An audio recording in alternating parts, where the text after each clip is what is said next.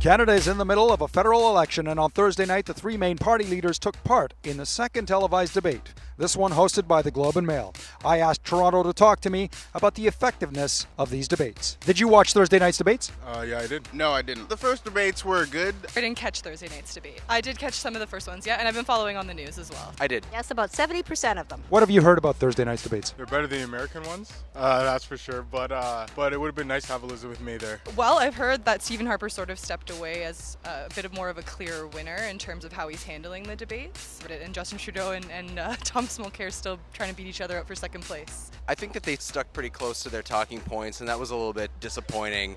But I thought Justin Trudeau came off pretty pretty well. Basically, I didn't think they really, uh, I didn't think there was any one winner. I thought they were all winners in some of the particular areas. Uh, Thursday night, I'd say Harper kept his cool and it, it, felt like the other two candidates, Justin Trudeau, was just attacking Harper all the time, and same with, with the NDP candidate. And Harper was able to stand his ground and kind of show his consistency on his positions. Do you think the debates make a difference in how you vote and why?